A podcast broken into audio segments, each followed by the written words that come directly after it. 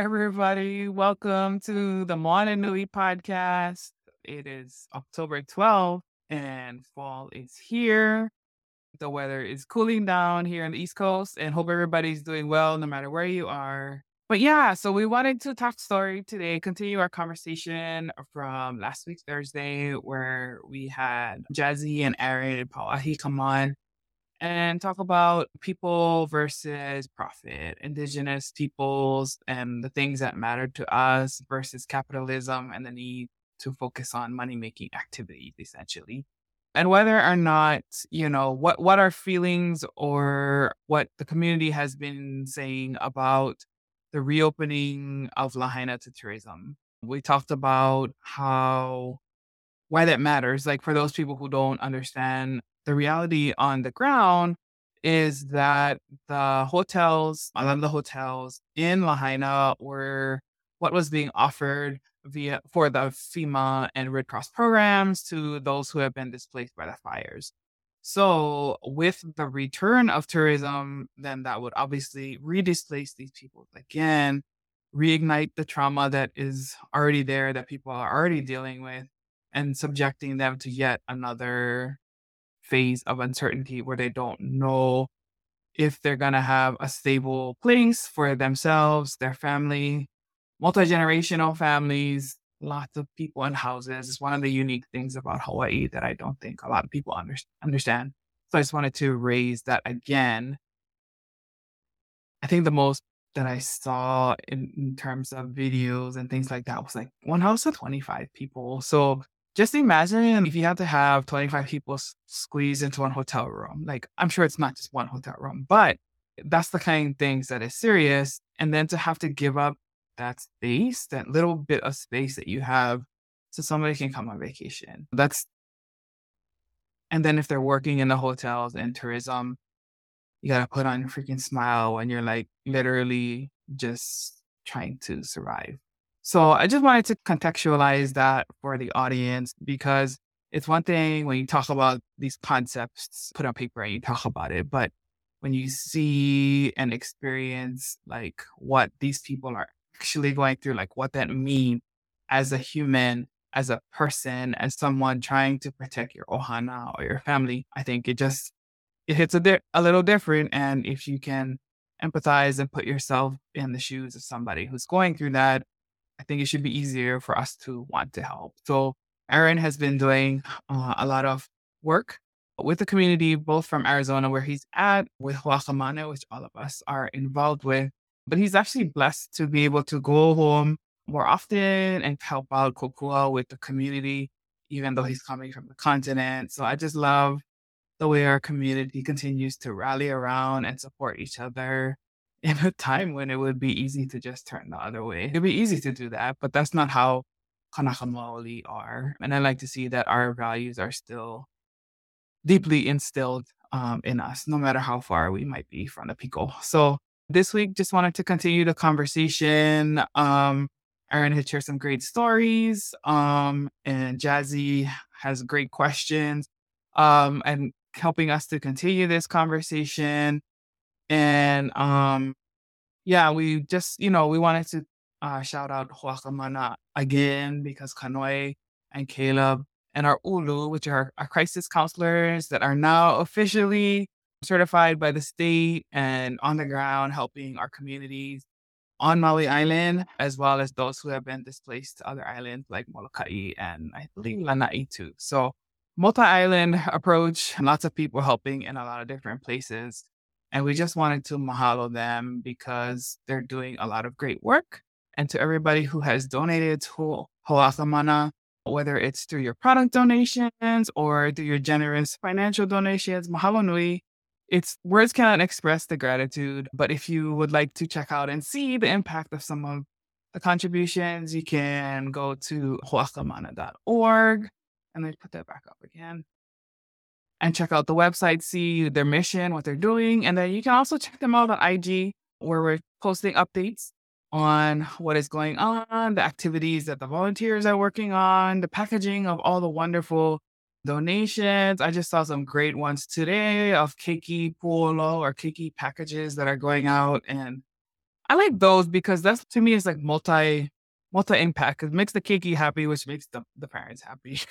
Can we get a little a little break, a little little rays of sunshine? So mahalo to everybody who's helping to do that. So with that said, I'm gonna hand over to Jazzy and we just talk story and continue the conversation.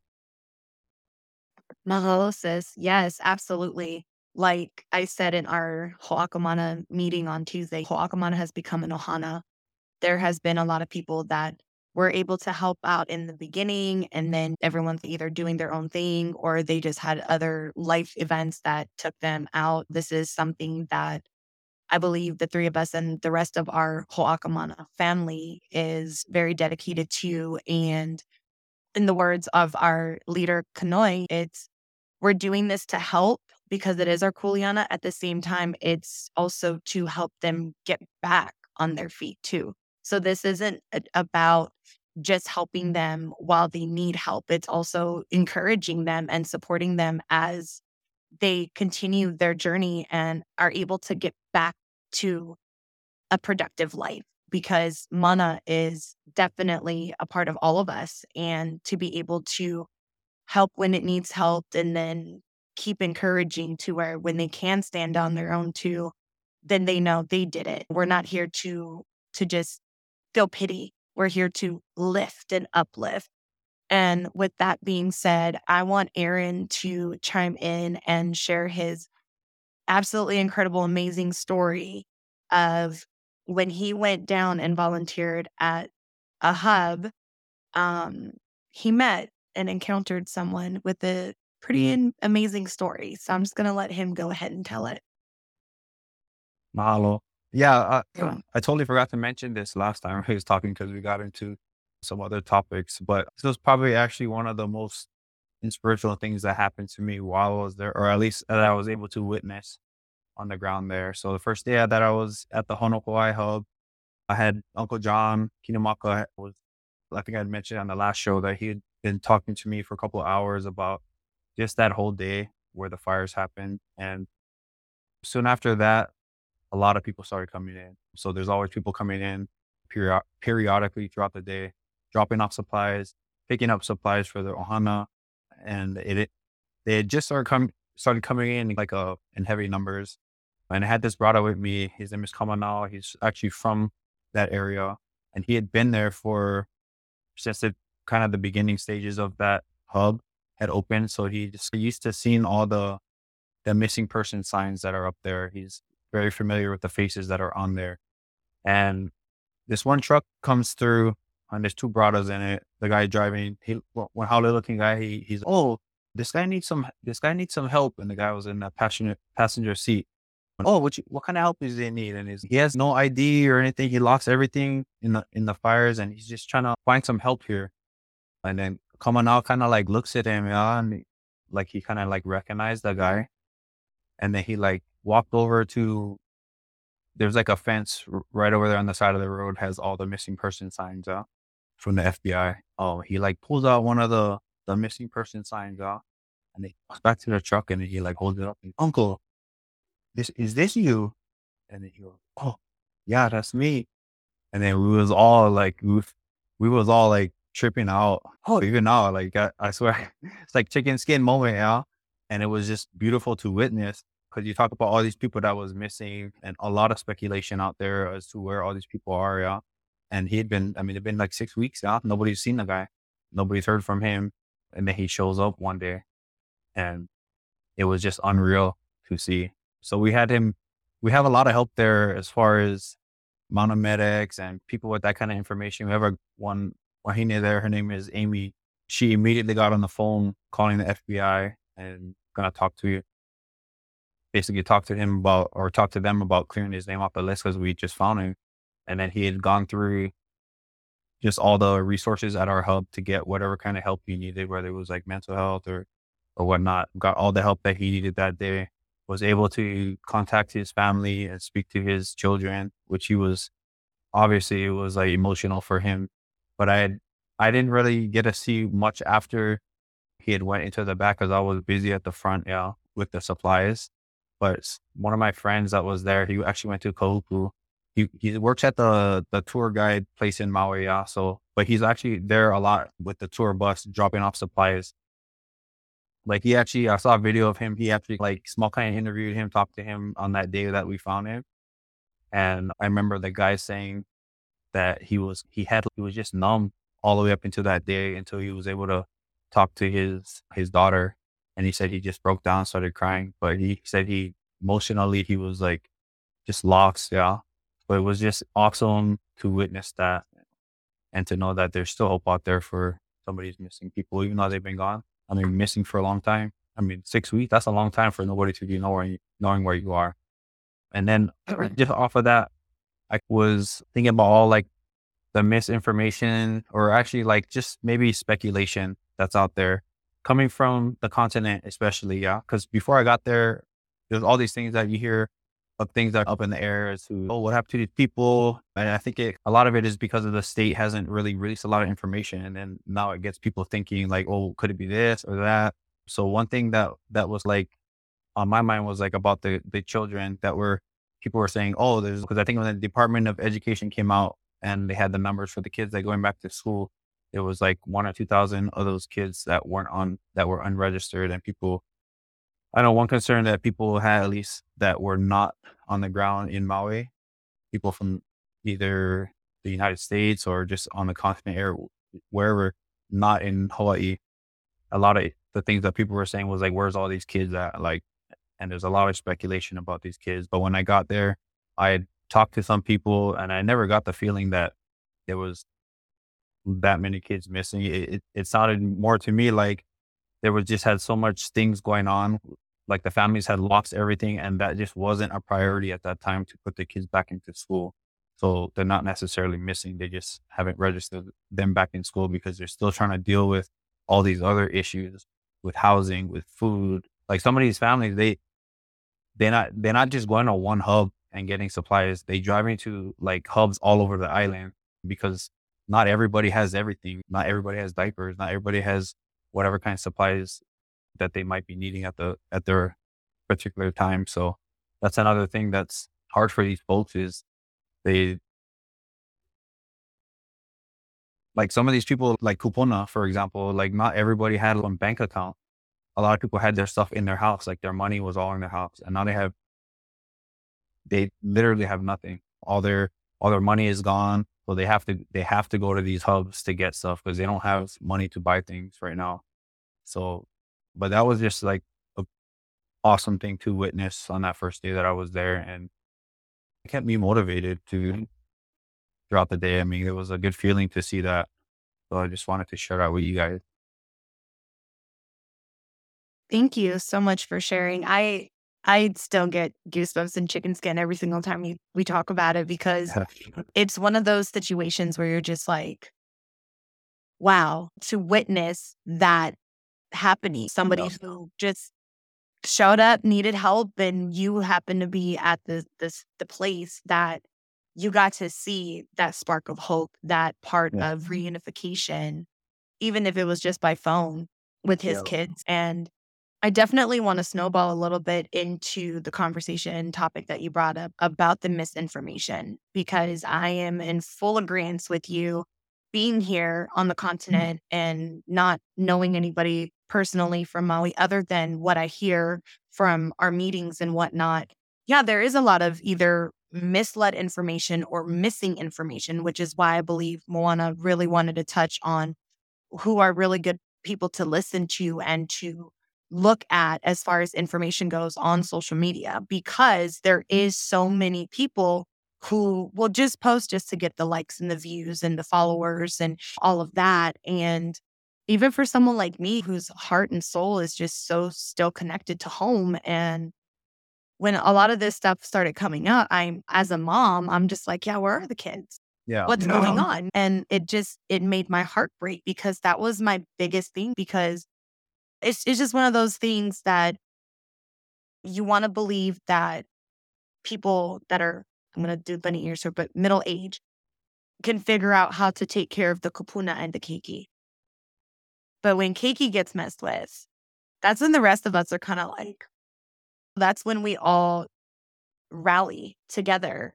And so thank you for sharing that perspective and that that information because you're right.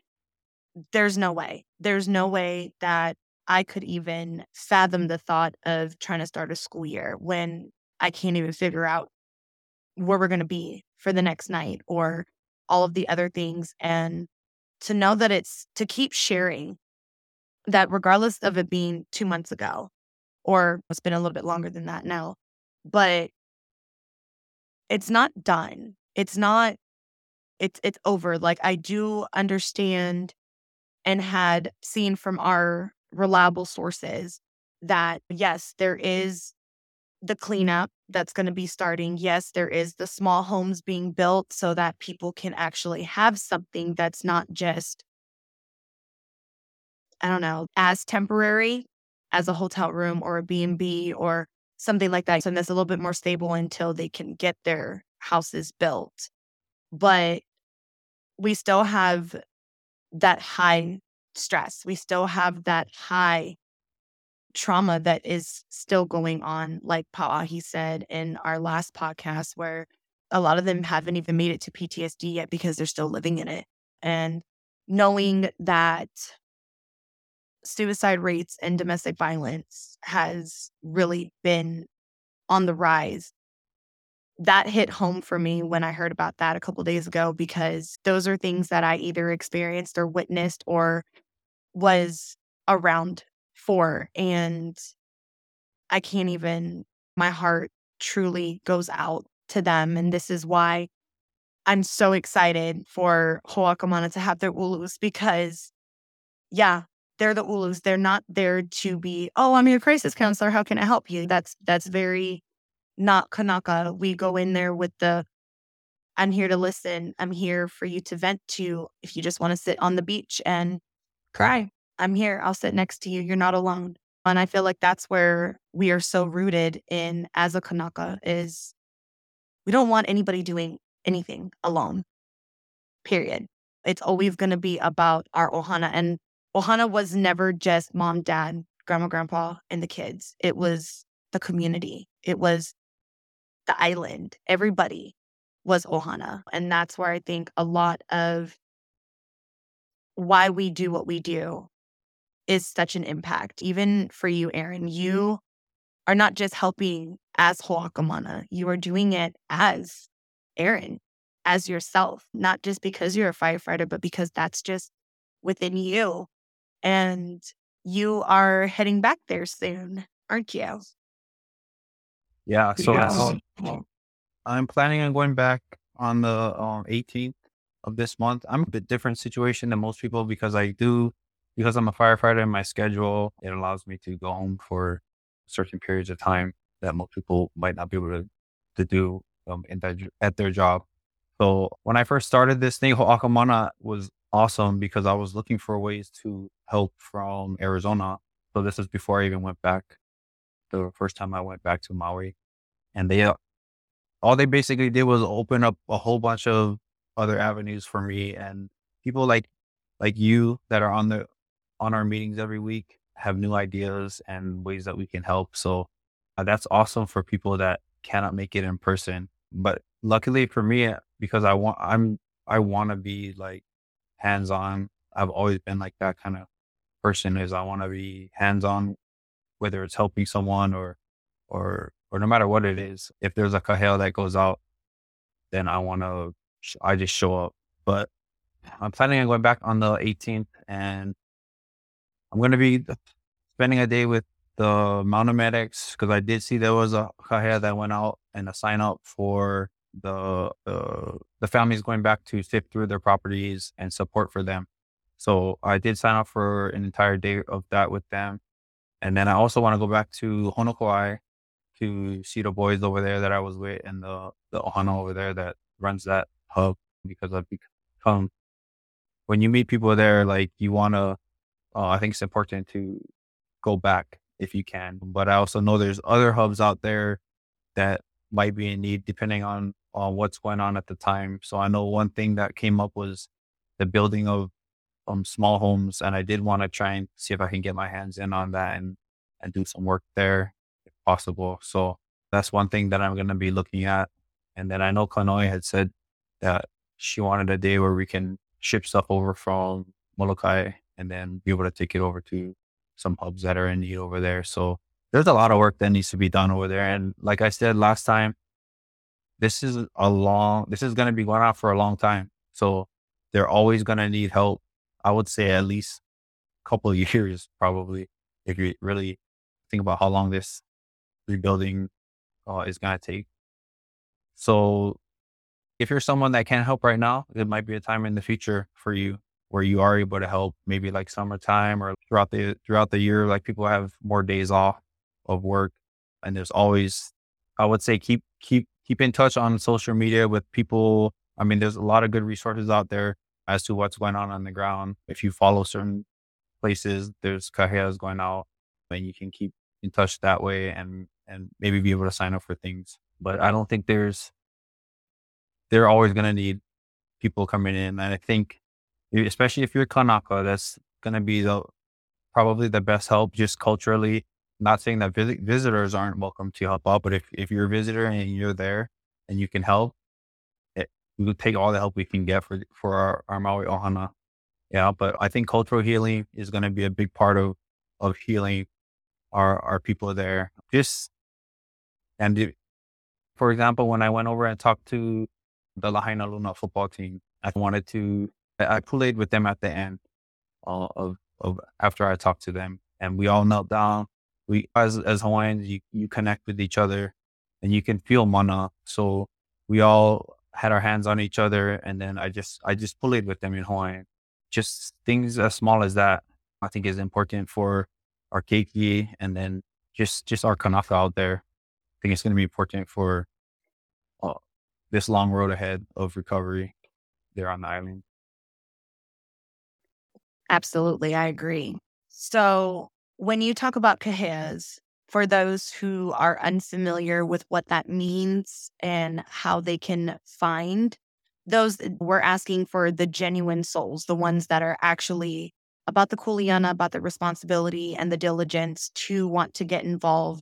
Um, we, of course, will let them know about Ho'akamana and how, especially if they can't physically get there, how their monetary donations are going to be directed and what it's used for to follow on their social medias. It's not about broadcasting, it's about holding that integrity and making sure that Ho'akamana is delivering on what is being said. So, when you talk about kaheas, can you share with those who are listening what that means and really what what kind of integrity and kuleana comes with that? Uh, yeah, so kahea is just like when somebody puts out the word that they need help with something in particular, it's just called a kahea. So they're just asking for help from from the community.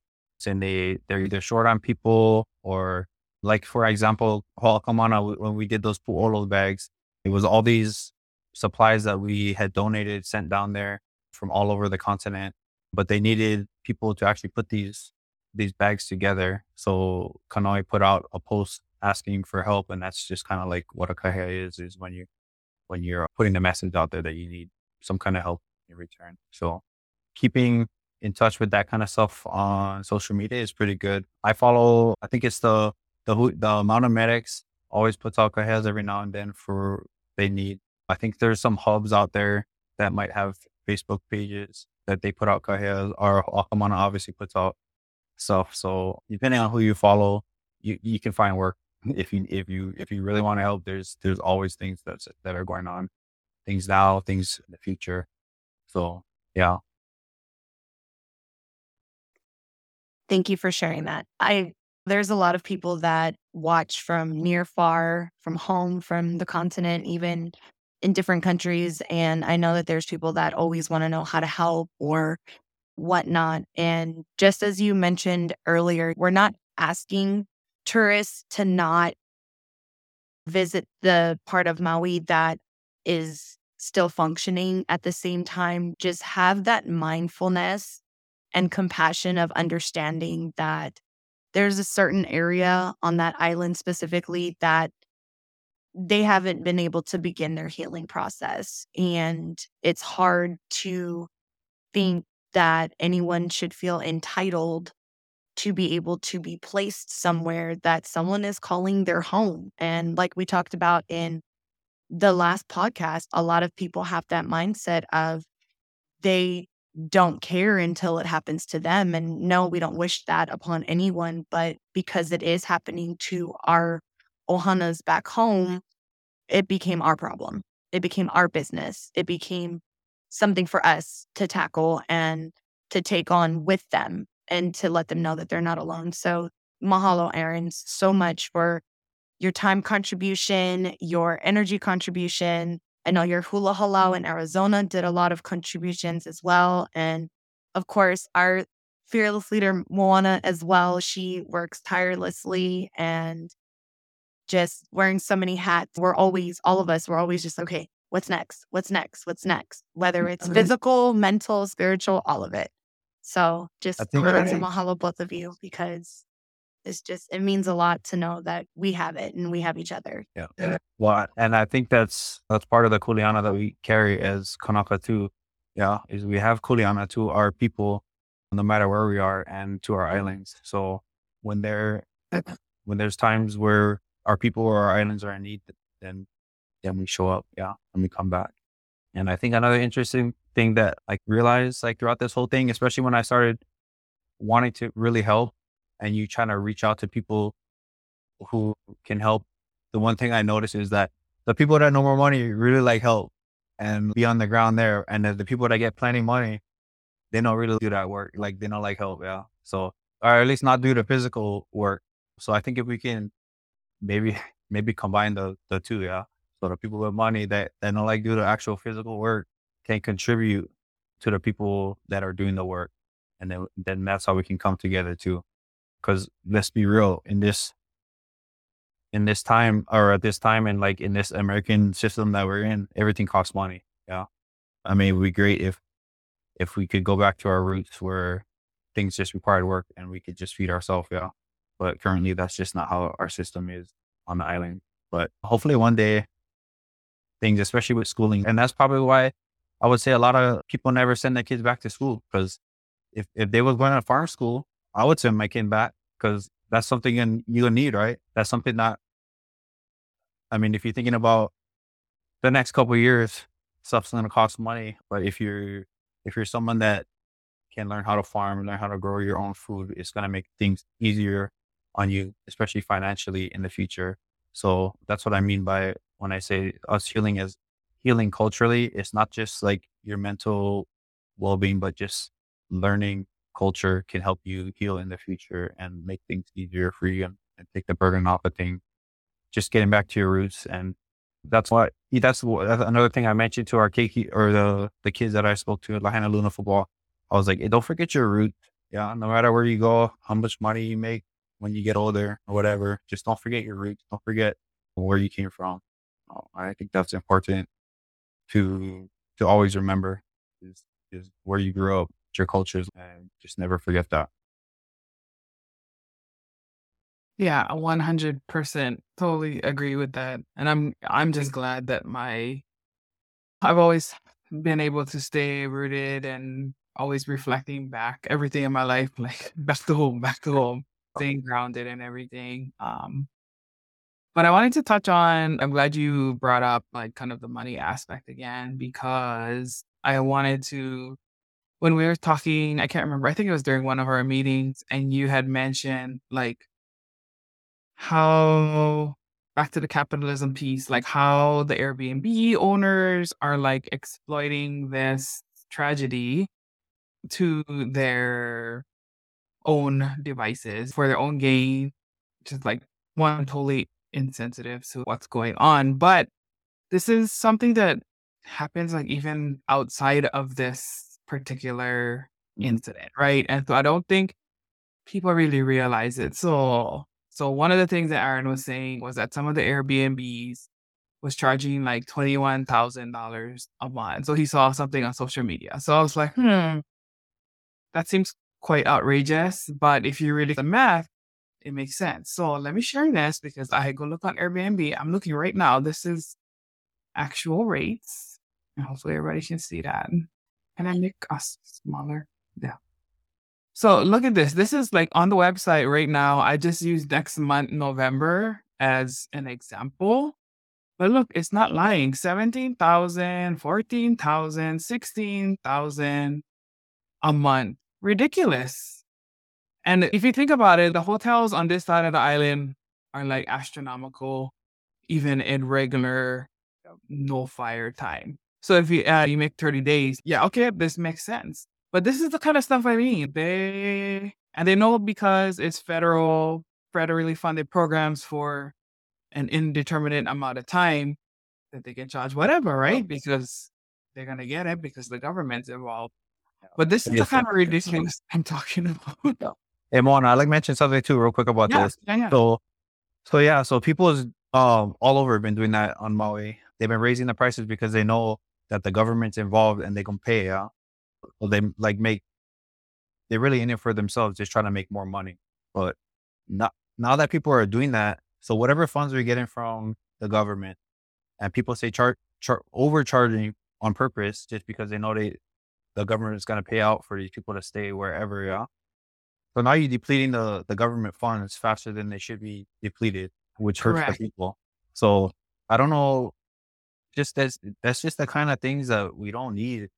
I mean, that's this kind of stuff's been going on for forever in Hawaii. Just people taking advantage of the people. Yeah. So um, and that's just hella kind of stuff that, and and people wonder why like Hawaiians and locals is is pissed off about certain things in Hawaii. Look, Uh, and this is the kind of stuff we talk we we deal look at this. all the time. Look at this. 159,000. Guys, this is making my stomach turn. Like, look at that. 74,000. I I Uh, just I can't oh, I can't even. I mean, I agree, Aaron. It's it's depleting the it's depleting where the need is supposed to be. Exactly. Yeah. So if you if you think about some, something that could under normal circumstances could maybe last three years, and now people are spiking their prices double. Now only going to last a year and a half. Yeah, for these people. So, but people don't care when they they're not living there. Yeah, all they care about is what they what what they see in their bank account, and that's got to change that kind of mindset. Like that's I've been. I feel like if if it's anybody that if any of you guys who are one of those people who are doing this are listening, hit that QR code, make a donation. Pretty please and Yeah. thank you. Come on. Yeah. And I think I could see uh, Kanaka looking at this and becoming even more depressed. But let me offer this perspective. These people are charging these ridiculous amounts of money. But I don't care how much money they get in the bank. They're never going to get the aloha No. of what you get, even though your bank account is zero. Like people spend their entire lives trying to find the inner peace of what you have and what our community has. And they, they, they like, they think money is going to be the solution and it's not. Money is a vehicle.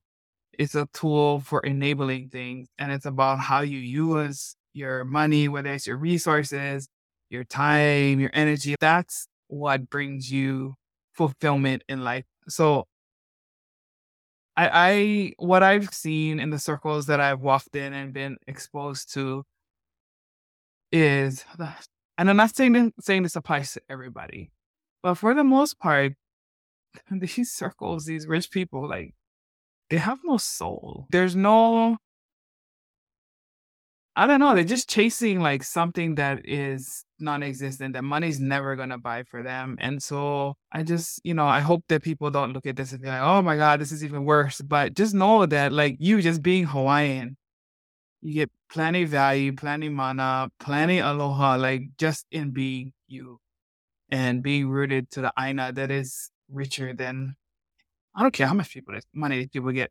They only get money according to the system and the construct in which they have put in place. But the real vai vai, the real wealth, the real richness is right there in that land that we live on. So I hope that's, I, I wanted to raise awareness and give people like the wow factor. Holy crap, this is ridiculous.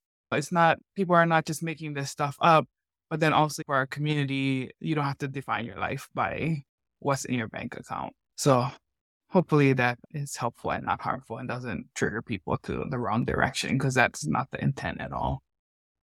Well, oh. it's what Aaron said. It's about going back to your roots. It's about knowing how to work the land. It's about all of that because, and I can honestly say that is so true and so relatable and resonating, not just if you're on island, it's literally everywhere. If you can, oh my gosh, my cat, I'm so sorry. Oh, good.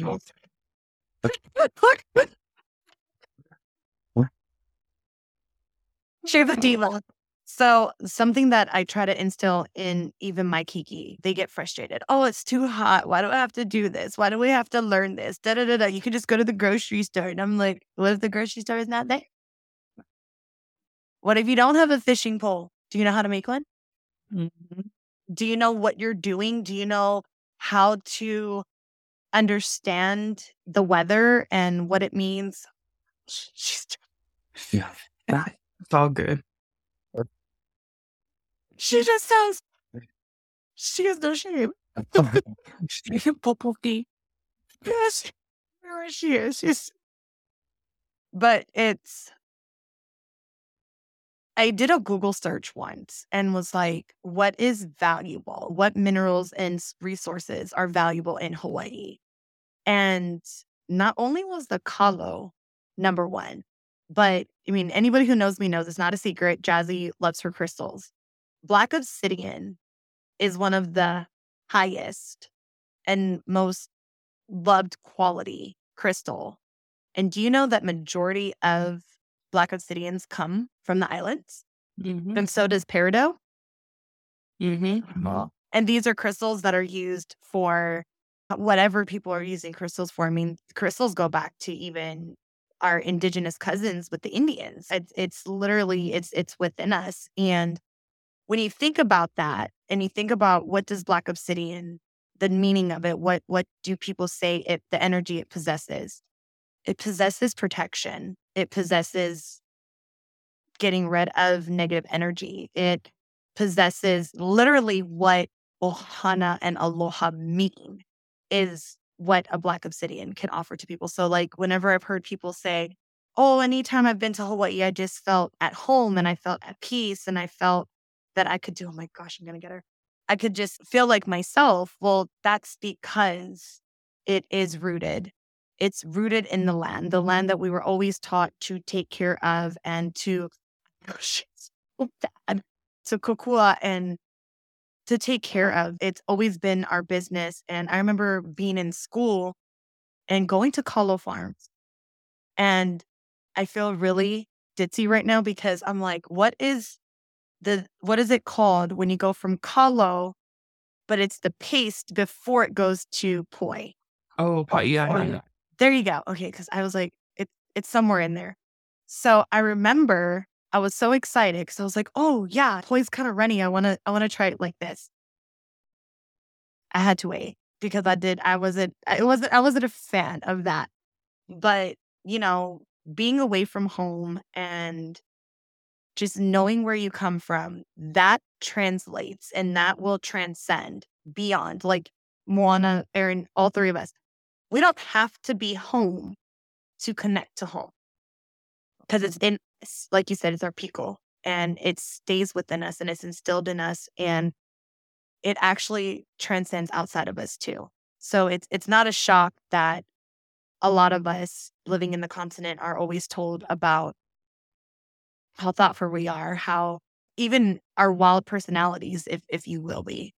It's it's part of us. If you look at our islands, it's not just about calm sands and beautiful beaches and coconut trees. Look, we will fire like Pele if we have to. So we're all Im- embedded in all of it.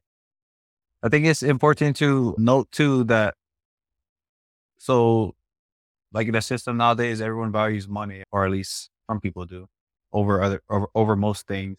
And I think it's important to remember us as Hawaiians. So back in the ancient days, we valued our land and our our resources, which which we got from our land and our waters. And back in old Hawaii, if you if you hoarded things, like if you hoarded fish, nobody wanted to be your friend. Yeah. At least that's how I understood it. So just culturally the I mean if you apply that to money, I mean to like rich people and and how they're taking advantage of the people that are in need. I just think it's important to remember that or or even for outsiders to see what the cultural difference is between Hawaiians and today's society. Um maybe try to be more like that. So not saying like every rich person is hoarding money. I'm sure there's a lot of rich people that maybe helped out and maybe donated funds. Uh, I think that is that is one one thing that I notice is that like people that don't have money seems like they want to help. Like they want to go down there and they want to be hands on and they want to get they really want to be involved. And then people, just in my experience, when I tried to reach out to people, the people that were in a position to help financially, uh, all of a sudden you never hear from them again. Never get no response. Like just went silent now. And that's kind of like, remember when I was telling you guys when I first started meeting with, joining in on the meetings with Akamana, like I was just discouraged by some of these people that I was involved with. And I know that, like, for instance, like the school I went to, or even even reached out to the Polynesian Football Hall of Fame. And then all of a sudden, I just stopped getting responses after, and I wasn't even asking for money. I was just asking if they wanted to spend a day sending some people down there just to spend with the kids. I wasn't even anything involved with just sending money to people, but just doing things for the keiki over there. So yeah, I don't know. It's just some some things I just wanted to mention. Yeah, no, I, I think that's really important to to raise because I've I've also noticed noticed that too. But my dad was a, fisherman, and that's how I wrote my first book, just to memorialize him when he passed away. But when we was going through hard times after Iniki, he he lost his job, right? Like in the hotels. I'm sure like many, many other people. And he was obviously went through his own version of kind of depression. But after a while, I think after he just kind of like he was worried, but he wasn't. Like I, ne- I never really got a sense of like helplessness from him. And one of the things that I remember he told me is, you know what, uh, as long as we're on this land, we're gonna be fine. Because you know what, we may not have money, right? But you cannot eat money. I'm gonna be just fine. I'm gonna go to the ocean. The ocean's gonna feed me. I'm gonna, if I get plenty, talking to abundance. I'm gonna go share with the neighborhood. Like, and that's like he wasn't just talking. Like that's practice, and he was always blessed with plenty. When he went fishing and he went to work the land and you know all of that, and he would always go share, right? So karma, whatever you want to call it, you know what I mean? Like you reap what you sow. The things that you cultivate is what you get back. And so if you want to cultivate greed, then you're gonna be on that journey of seeking more and more money, but still having no no fulfillment, no personal stat like no true peace, regardless of what's in your bank account. So yeah, just mahalo Aaron for yeah. that reminder and that perspective for everybody. Also, this is like a, a good time for people for teach their keiki how for kokua someone else. Yes. Because um, I mean, there's no better time than to whether it's going down there or having your keiki even just write someone a letter or something like that. It's a great time to teach your keiki how to help others, uh, especially if you are Hawaiian and you don't live there. It's a great opportunity to, to teach them how to help your own people, even when you're not in the maybe on the same island or even thousands of miles away from them. And that's that's also just like I said, going back to your root, teaching your kids how to kuleana, uh, kako'o someone, malama someone, or all those things. Yeah, and I'm I'm so glad that you brought that up because that was essentially like one of the main messages in my book was not just teaching your kids to fish, which is what my my dad was doing for the for the keiki in this book. But like at the end was like teaching them how to help other people. And like they were already mindful and seeing what's going on around them. I'll cry. But this, like, it was when I wrote this, I was I was really battling about whether or not to put homelessness into a children's book, like displaced peoples. But I'm like, how can I not put in it, it in there when it's one of the most challenging themes for our community? And so I'm so glad that I did because right now this, this story is so relevant, which is another reason why I wanted to make sure that I sent a whole bunch of them into Maui so that at least they can read the story and feel like uplifted a little bit. So I'm really, that's like why Kanoe sent the videos to you. I was like, oh my God, let me not cry. But you know, I, I did that four years ago and I ordered this ridiculous amount of books. Now ask me why. I just, I was like, I, it's my first book. I have this feeling that I'm going to need a ton of them, a literal ton. I can move a ton of books in my house. but now coming to this time, like like how I thought too, right? Like taking care of what you get and my and preparing for when times might not be good. I was able to send a whole bunch without even like, as my father would say, no shirt off my back. You know what I mean? Here you go. Like he was literally that type. If people I need, here, take them, take my shirt here. Like you can have them. I don't need it. But that's like the vibe and the the energy that I I, I get to put out there. I, I get to do it with his by honoring him and continuing yeah. to do that. Like for me, it, it's really meaningful because for me, I keep my dad alive. I keep his spirit alive. This is what he would do if he was here. I would I'll be right next to him. Like whatever it is, we're gonna go help. We're gonna do whatever. I don't know, we know one real plan, but we just know that we're gonna go for help people. Yeah. Uh, and so, yeah, mahalo for reminding me about that because sometimes you take even your own stories for granted and then you remember, oh, look at that. It's, the story helped me, but look how many people now that it can also help. And whether I, I obviously publish this book and I, I have a business that I run off of it, but to be able to balance that, which is another key part of our culture too, is to balance that with the helping piece and to be able to do that without having to worry about the life the livelihood of my own ohana to me is a huge privilege and honor to be able to do that. So mahalo for that reminder. Okay. Yeah. Mm-hmm. We have to remember too. I don't. I can't remember who said it. I think it was Kanoe. We are our living ancestors. Mm-hmm. We are. There's nothing that's within us that isn't from within us.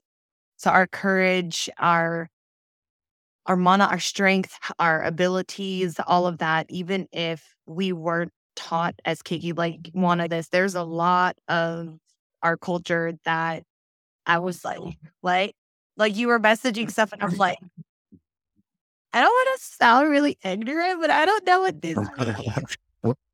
but it's because I just not everybody back home was taught. But it's waking up in me. The more I'm around you guys, the more that we talk, the more we vala'au, the more we put all of our energy together, it wakes up the sleeping parts. And it just goes to show, like I said, ancestors, they're they're within us. And Moana, I can't even express into enough words how your book not only is going to be a gift for those keiki, but now they can also have something that resonates and shows them mm-hmm. a light in something that seems so dark and dim. So I'm proud of you. I love you. Thank goodness you had all of those shipped in. Maybe your ancestors were like, Tita, just hold on for a little bit. We got something planned. Or there's going to be something that you can give this to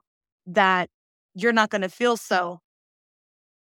Okay, but why? No, because when it happened, you're just like, shipping label, bye.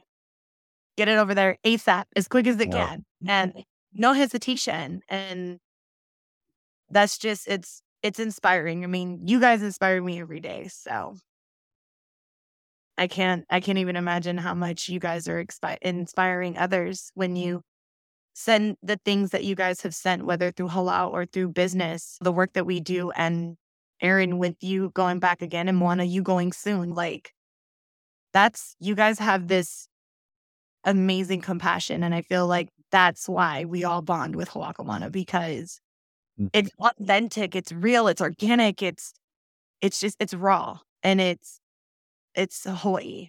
Like the trueness of what Hawaii is. Because we're not we're not like, oh yeah, every day's a fun day and we're all, you know, ha-. no, sometimes we get on there and we're like, look, sometimes it has to be serious, but we always find the gratitude. We always find the compassion. And then if it's hard, if it's discouraging, if it's something that's super stressful, something that I know Moana's probably going to be like, Shh, hush, Jazzy, because I, I do it all the time. I'm always like, did you ground yourself today? Did you go outside? If you're stressed out, take your uh-huh. shoes off, get your feet in the dirt, get outside. Go sit in the sun. I don't care. Take five minutes, turn the phone off, go away. And that's something that I learned from home is earthing or being grounded or just connecting because we were name a place that we couldn't do that. Yeah. I remember my feet being black by the, when I was little. but move with slippers. Slippers will help run faster on your hands. I don't know. Those do it is. And we talk about these words, these Hawaiian words that we all we, we all say. We all see them on t-shirts, on hats, about malama, about kako'o, about kokua. Yeah. You, so when you teach your kids these these things, they're just words to them. Um, but when you can actually show them what these things mean, like my kids, for example, they they see me going traveling to Maui, buying things for Sen over there. They see me doing stuff with Ho'akamana. So this puts more meaning into those words for them, yeah. And then maybe when they're older, they can think back that time and they they remember what what that means to my malama someone. You're like, oh yeah, I remember that time dad was doing this and that. And then like my son, my youngest son, he's when I first started doing this, like I took him to go when we went and bought supplies. And like we bought a bunch of supplies and it was like it really wasn't that much money, but for him, it's a lot of money when it's like over a hundred dollars or whatever. And uh, like he mentioned to me, he's like, he's like, Dad, well, how come you're spending so much money on like these people that you don't even know? And then I was like, well, uh, I, was like, Michael, well, for, for one thing, these are, these are our people. We might not know them, but they're, they're from Hawaii. These are people on our islands where, where we are from. So they are Ohana to us. Um, and I want to stress that importance that it's not just money. Like money really doesn't matter. Yeah. Um, and just put that in his mind that that our our people and their needs and, and I, I would I told him I was like I was like hey Michael like if you had lost everything that we have in our house right now all your animals all your all your toys and all your clothes everything was just gone one day. And you needed help. Wouldn't you want someone to help you? Yeah to malama you and I think that kind of put it in a little bit better perspective for him and he was able to understand that. So like I said, this is just a great opportunity for everyone to who has keiki to just show by example. Yeah, not just say what this means or what that means, but to just you don't have to say. You just do do these kind of things for help, and then they'll they'll see that, and and it'll make sense to them, and put more meaning into those words.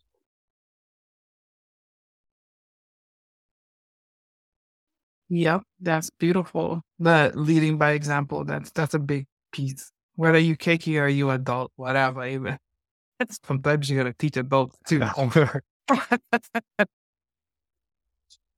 oh, but yeah, no, yeah, all of that about being a good role model, a good example, and living through experiences and helping to put yourself in the other person's shoes. Oh, yeah, my my my dad was huge on you know, my mom too. My mom's like the biggest heart. So yeah. Love seeing those those messages for keiki too. Because I see that with my niece and nephew too. So, so it's just it's interesting like how certain things resonate with them differently and then you can use that as like the the teaching moment. Yeah. Oh, auntie, wow. Yeah, you gotta help. You help. And that's why I think, yeah, I was doing a vendor event when I was at home, author signing oh. event. And they were helping me at the table. And they were like, Oh, Auntie, how much money did you make? And I think that night was pretty good. Like we did a good, a good, it was like two hours. And I think we we sold like 25 books. Like for him was like almost $500. And he was like, oh, oh my God, Auntie, like you, that you made like 100, okay, three hours, maybe it was three hours. And so he did the math and like, you made a hundred and something dollars an hour. And he was like, wow. And I'm like, yeah, see? So like this kind of stuff, you make the money, but that means you gotta give too, because you know, you gotta reciprocate that. You gotta keep that balance going. You know, that's the difference between like appropriation, appreciation, like not so much the fact that you're making money off of the culture, it's what are you doing with the resources that you that you know, if you're gonna take take from the culture like most people do with this whatever this Airbnb, right? Like they make this money and then they take it away from Hawaii. They don't reinvest it back into the community. They just take it. Whereas for Kanaka businesses, like I've heard business owners before, I feel guilty because like I'm making money. I'm like, yeah, but you're feeding your family. It's not like you're taking it away. This is like for the community. And so just trying to help like young kids think through that, be okay with making money. It's more about the purpose of it and like how you're going to leverage those resources. I think it's helpful for them to understand too. Yeah. So many lessons. Unfortunately, like when there's difficult things that's happening, we're navigating it. But it's like you said, Aaron, it's the best teaching things come out of challenges and difficulties. Yeah. And those are things that stick with you forever because I mean that's where a lot of mine I mine goes right back to Iniki. What happened to us? My parents broke out the whiteboard. They showed the bills. They showed the money. They showed the little bit small left over. And I was like, oh, uh-huh. okay. So as soon as I can get on job, I can quit my job. So I can contribute to the house. I can get the things that I want without being too much of a burden to my family. And since then, this that's just been how it is. I get it. Okay, a quick lesson. Sometimes we don't want to learn those lessons so early. We like the kids a little bit longer, but it's important. Yeah. yeah. Awesome. Well, I think that's a great way to tie both of the subjects together. Fantastic conversation, guys. I, I think we, we we hit on some really good things. Oh my god. Some stuff we really, yeah, even planning on. I need to talk about that. Yeah.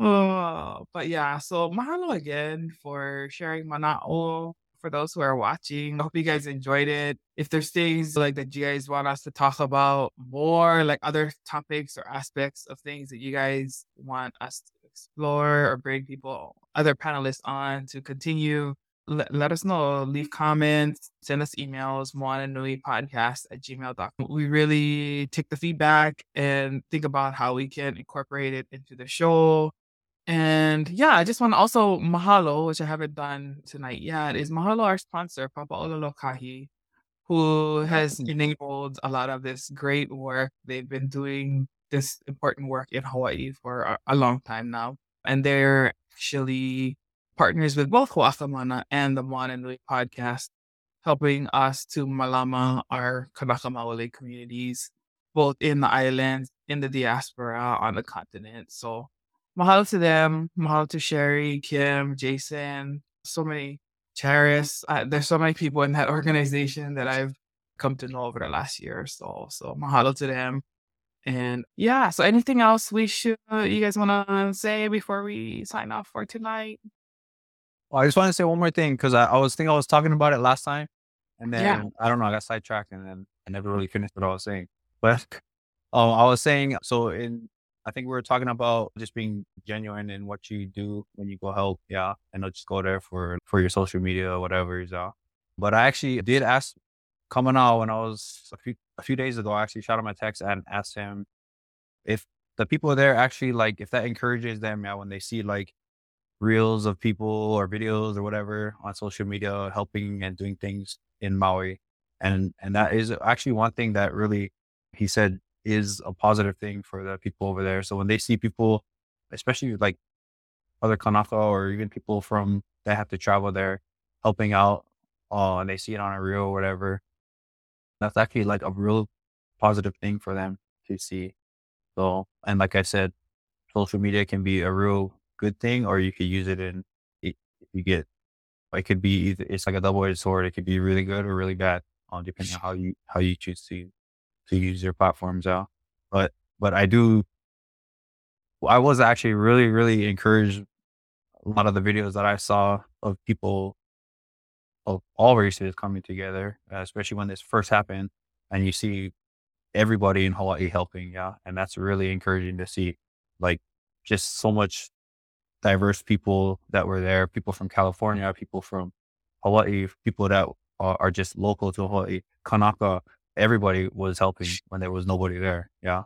No, never have FEMA there, never have Red Cross there. So that's really encouraging to see that. And that's aloha. Yeah. That's, that's, and, and, and that's what's great about Hawaii is you have all kind of people and they understand aloha, whether they're um, from that I know or not. Yeah. So uh, that's one positive thing that that I love seeing out there on social media is is the positivity and how much people come together on the islands when it when it's really needed. Yep. Totally agree. Jazzy?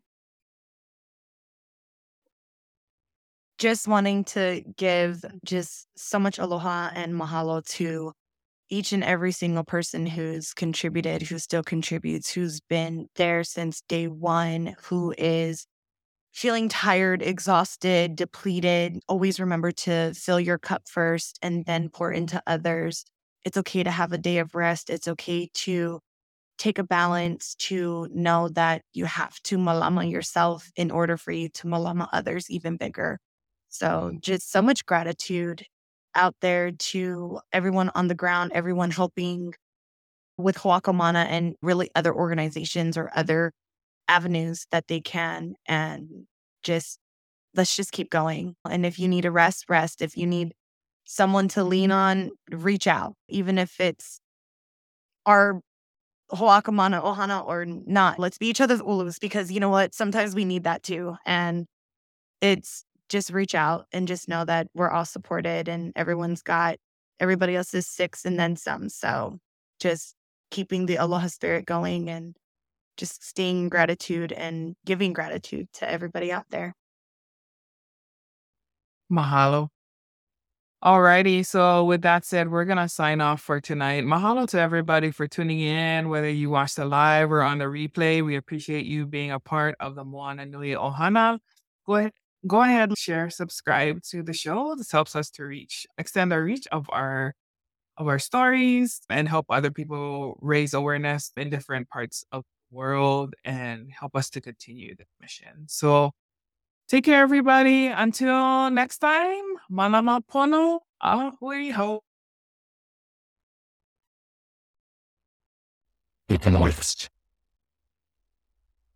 It's